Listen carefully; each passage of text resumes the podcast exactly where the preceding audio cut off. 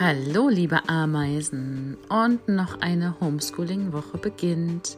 Diesmal lösen wir das Rätsel vom Freitag auf und dann habe ich ein neues Rätsel für dich.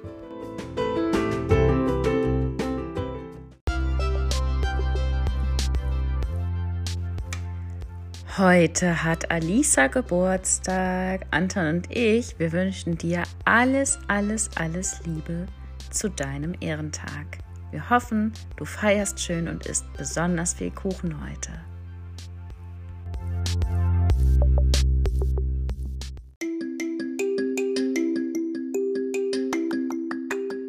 Heute ist Montag, der 15. Februar im Jahr 2021. Eine neue Homeschooling-Woche beginnt.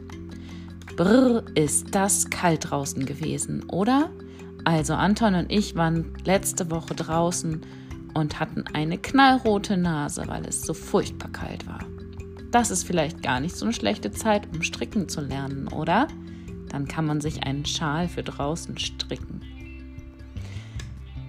Ich habe ein, zwei Nachrichten von dir bekommen zur Auflösung unseres Mathe-Rätsels. Leider war die richtige Lösung nicht dabei.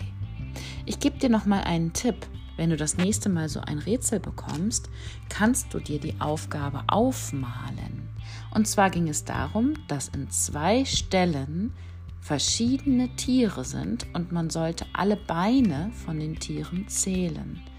Und dabei kam heraus, dass der Stall mit den 23 Tauben mehr Beine beinhaltete. Aber ich gebe zu, das war ein ganz, ganz schön schwieriges Rätsel für Erstklässler. Aber ich freue mich, dass du es trotzdem probiert hast.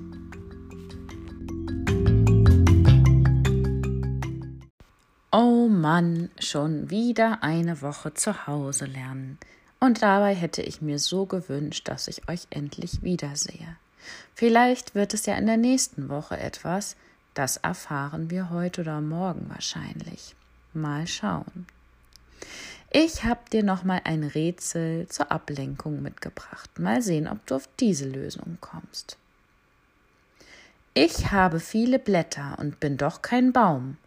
Wenn du mich aufmachst, gibt es Wörter und Bilder zu schauen. Na, weißt du's?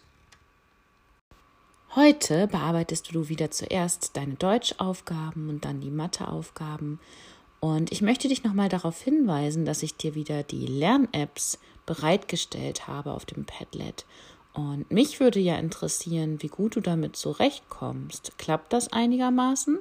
Vielleicht magst du mir ja wieder eine Sprachnachricht schicken. Ich würde mich sehr darüber freuen.